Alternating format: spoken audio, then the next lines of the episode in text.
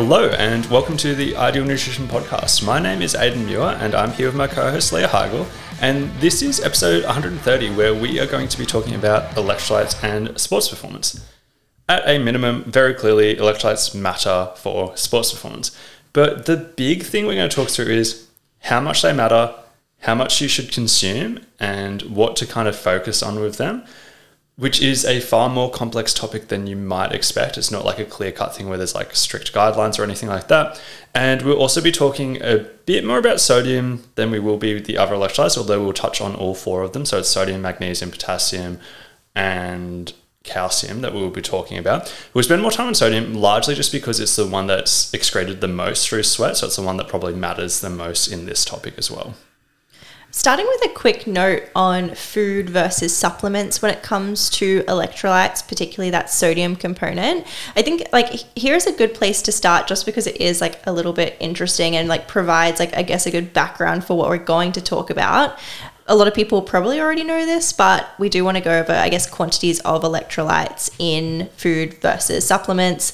Uh, so, some really common examples of utilizing supplements, uh, typically when during training or before training, is things like your sports drink. So, looking at 600 mils of Gatorade that contains 300 milligrams of sodium.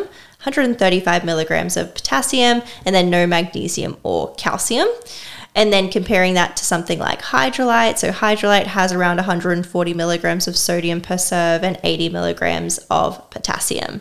So keeping those numbers in mind when we then go and compare that to food and adding a bit more context to this. So one My Muscle Chef meal, so like a, a ready-made microwave meal, typically contains over a thousand milligrams of sodium. So thinking like one meal, thousand milligrams of sodium or more compared to a full bottle of of Gatorade, which is like 300 milligrams of sodium. So there's quite a discrepancy there. Um, so at a minimum, there is like three times more sodium in that than than the Gatorade, and then like six times more than the Hydralyte tablet. So obviously, a lot easier to get that through the food component. Um, one medium potato contains 600 milligrams of potassium. So, again, comparing that to the potassium in Hydralyte um, being 80 milligrams, obviously, huge discrepancy outside of the sodium component in potassium. And then that's not even talking about the magnesium aspect where neither of those um, contain a whole lot of magnesium or the Gatorade doesn't contain any. Uh, where if we're thinking whole foods, that's where we get a lot of our dietary magnesium from, like meat, nuts, seeds, dairy, etc. So we're going to be getting those electrolytes through our whole foods to a greater to degree when it comes to like magnesium and, and calcium. Um, so when you think of it like that, if we're taking into account needing a whole lot of electrolytes because we're losing a lot through sweat and things like that, not only are we talking supplements, but we're also talking food and having something that is more food based prior to training where you're getting sodium in potentially a lot easier than being supplement focused. Yeah, and the reason why I love adding that context is because a lot of people will have something like say Hydralyte or Gatorade specifically for the electrolytes without that context and at least yeah. knowing like the differences in the amounts adds a layer that could be useful to know. Yeah, I think when we talk electrolytes, a lot of people their minds go straight to supplements and we kind of completely bypass food and bypass food can be a gr- like food can be a great um, source of electrolytes, of course. So the big thing we want to focus on with this podcast is talking about performance outcomes. So we are going to start by looking at the research on sodium, and it will kind of highlight why this is a bit of a complex topic. Talking just a bit of background before we actually talk through that, something that both you and I, Leah, we talked about like two years ago is like, why aren't there sodium guidelines? Yeah. Anyway, there's guidelines for everything being like this is how many carbs per hour you should have. This is like there's guidelines for everything. And then everyone gets really vague when it comes to sodium. Mm-hmm. And the complexity we're about to go, to go through and try and simplify kind of explains why these guidelines don't really exist very often. So, a systematic review from 2018 on sodium performance outcomes in endurance athletes only found five relevant studies, which, firstly, that's kind of crazy, but only five relevant studies. One key thing they highlighted that a lot of guidelines, as we were speaking about, mentioned the importance of sodium, but it's so rare to see people give specific numbers with and the next step is if they do give specific numbers, they often do not give rationale behind them because it's kind of hard to justify the specific numbers. But of these five studies, only one found improvements in performance. This was specifically on endurance athletes, but only one found improvements in performance. In that study, there was an 8% improvement in times while using 500 milligrams of sodium per hour. Firstly, that's an outlier study, just in the fact that it's the only one that found performance improvement, but 8% is huge. Totally. Yeah. Are there any supplements that we can think of that are legal that provide 8% improvement? 8% for a supplement is enormous. it's enormous. So it's um, worth being aware of, but I wouldn't read too much into that specific 8% number. Um, limitations that were identified in that review were that it's obviously not that much research. Duration of activities might not have been long enough, and no studies featured greater than 30 degrees Celsius weather, which could obviously be a factor in the importance of electrolytes due to changes in sweat rates and stuff like that, too. Talking some other thoughts on performance when it comes to sodium like you we talked you talked a little bit about there being kind of these these huge gaps that need to be addressed for us to have some kind of resemblance of guidelines um, and those those gaps can be pretty hard to fill one gap that was filled at least a little bit was through a 2019 research study that was looking at low versus high sodium intake for three days and then comparing the two. The study involved two hours of endurance activity at a moderate intensity. The people in the low sodium group lost significantly more water weight during that activity Perceived effort was the same between groups though. So there was this kind of large discrepancy in water loss, but perceived effort was the same. And performance wasn't measured since it was a set intensity. A couple of factors to consider here. Sodium increases ad libitum fluid intake. So if we're thinking like, if we're giving people hydration um, specific recommendations around drink as per thirst, obviously the sodium intake is going to impact how much fluid they end up drinking. So if you have someone that has a high sodium intake, potentially they are going to be drinking more fluid, making up for more of the fluid that is lost. Secondary to that, we're looking at um, urinary output. So when sodium intake is high, we are going to have like less urinary output of fluids so that can help us retain some of that hydration. And in that specific study sweat rate sweat rate was reduced substantially in the group that had the higher sodium intake. This is all super relevant because we know that when there's more than 2% of fluid lost that is that is dehydration that will impact the performance uh, output of an athlete during physical activity. So again, they didn't measure our performance output and changes in that in this study, but potentially there would have been some if they had tested that um, due to these changes in in fluid loss and some of those participants being dehydrated through having more fluids lost over that time period. An underrated factor with that whole like reducing urinary output and stuff like that is the impact that that will have on very long long events. Something that I didn't really think about too much before getting into like the whole endurance sports world and like participating myself and being around a bunch of people is I didn't really think that would be an issue until you get to like the really long events. But like if I went on a 20k run with a group of people and there was some toilets at the 10k mark, there will be a lot of people every now and then who'll be like, oh, can we stop and go to the bathroom and, yeah. stuff like that? And it's like imagine being in the middle of a half marathon and there's no like you don't want to stop because you care about your time and there's like this urge to go to the bathroom. It's like of course either that's going to affect your performance or it's just going to be uncomfortable. Yeah. And this is also another factor with prepping your hydration before that. I before I was in this world was like, surely you'd start a half marathon, a full marathon well hydrated. But then there's so many people who are worried about that being an issue that they go in underhydrated so that they don't have this issue. Yeah, which then could impact their performance. It's like yeah. you know, like you win some, you lose some. Yeah, and like I've had friends doing full marathons who like 10 k's in, they feel the urge to go to the bathroom. And they're like, oh, 32 k's to go, feeling like this. Like so, like it, uh, it's hard to say like in, in a study how much that's going to affect performance, but in the real world as well, it's still a factor as well. A small factor, but it's still a factor.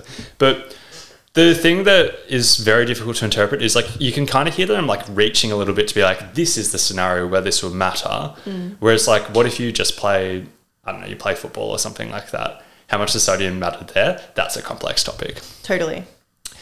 What we are going to talk about though and it might be something that's on the mind of you listening to this is what about the impact on cramps? So we know that cramps and sodium and electrolytes in general can be linked because there's research showing that if you make people sweat heaps and you only give them water for a long period of time, they will start to cramp. That research has been done. We know that for sure.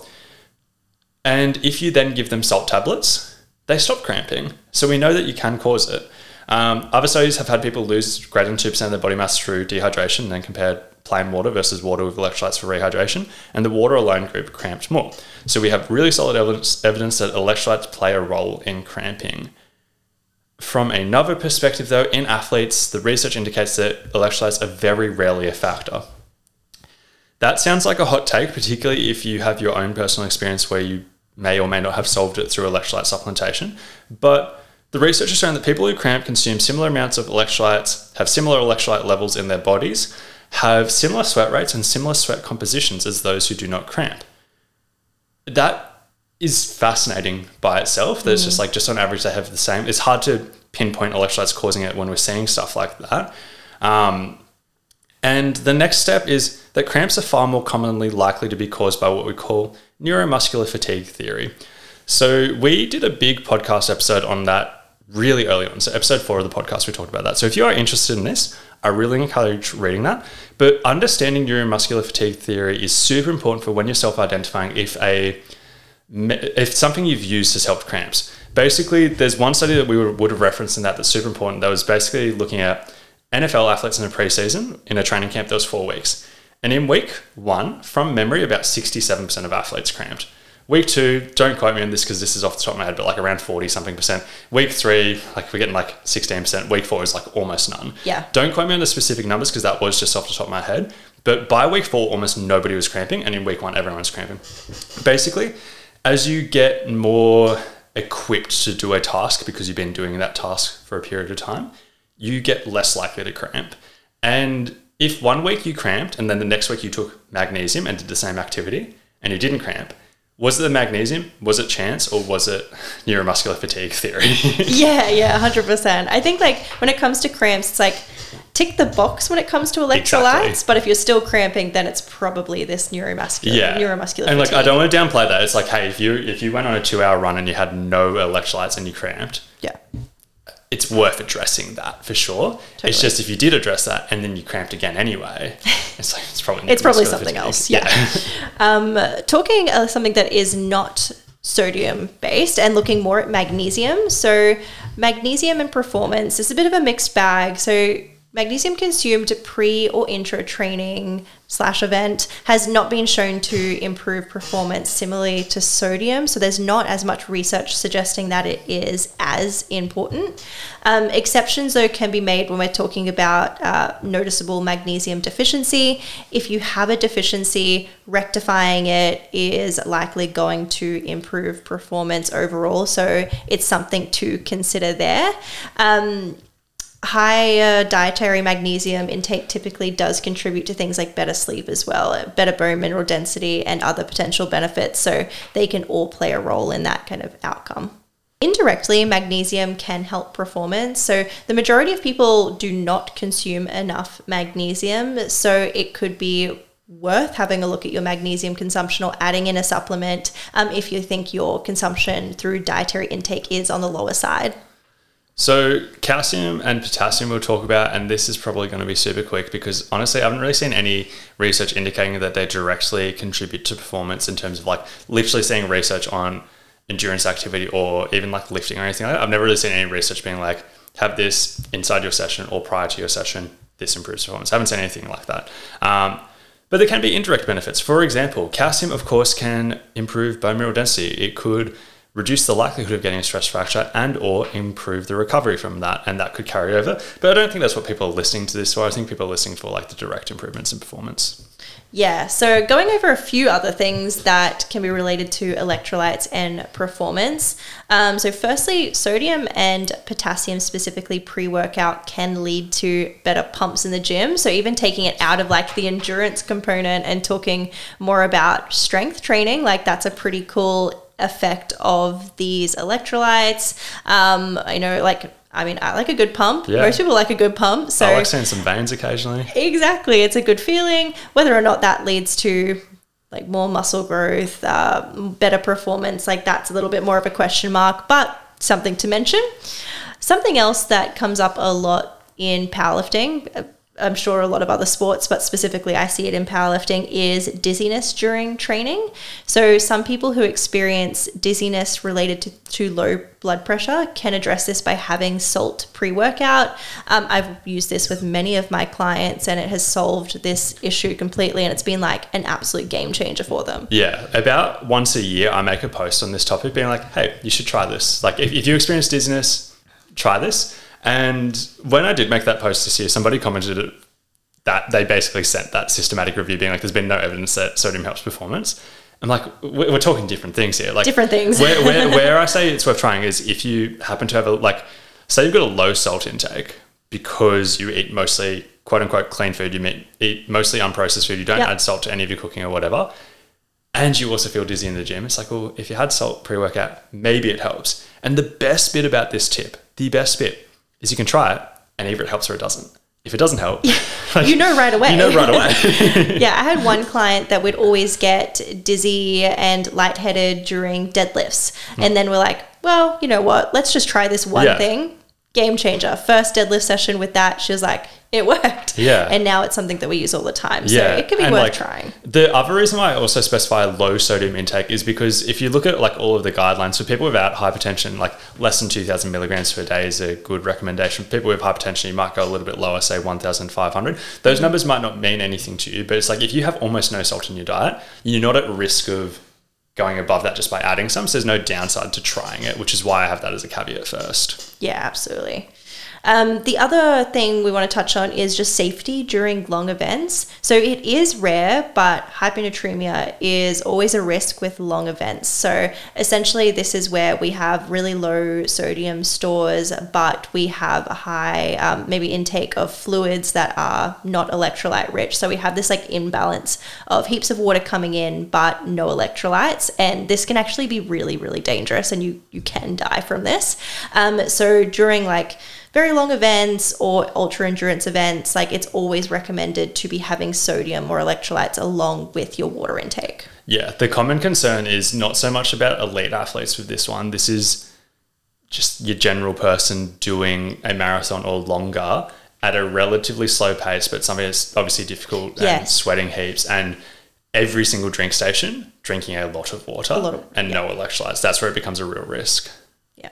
And the last one we want to touch on in this particular um, context is rapid recovery or rehydration. So, if you do need to rehydrate quickly, that is going to be easier when you have electrolytes consumed alongside your fluid intake. So, whether that's you having um, uh, an event one day and then needing to consume, you know, I'll get be hydrated for an event later in the day or the next day, these electrolytes can be used. Um, or talking specifically with where we work a lot is acute weight cuts. Yeah. So once you do an acute weight cut, you're really dehydrated, and then anywhere from two to 24 hours later, you need to be fully rehydrated again. So the electrolytes become a really big yeah. proponent of that. And lately, I've been working a fair bit with some pro tennis players. There's a there's a nice coach in Brisbane who's been referring me a bunch of them, and yeah, I, have really enjoyed it. Like, there's so many logistical challenges with, with travel and stuff like that specifically, but a lot of them play three times in a day because they'll do like singles in the morning, then doubles, and then singles. And this comes into play heaps, just being like, well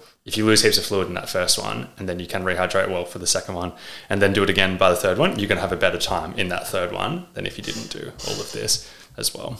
Yeah. So, so summing up, do we think sodium matters for performance? This it's so complex because like it very clearly does. it like does, it does yeah. in some way, shape, or form. It's just niche circumstances where you will mm-hmm. actually see performance improvements due to sodium. Yeah, not always super clear cut. This has been episode 130 of the Ideal Nutrition Podcast. If you could leave a rating or review, that would be greatly appreciated. But otherwise, thanks for tuning in.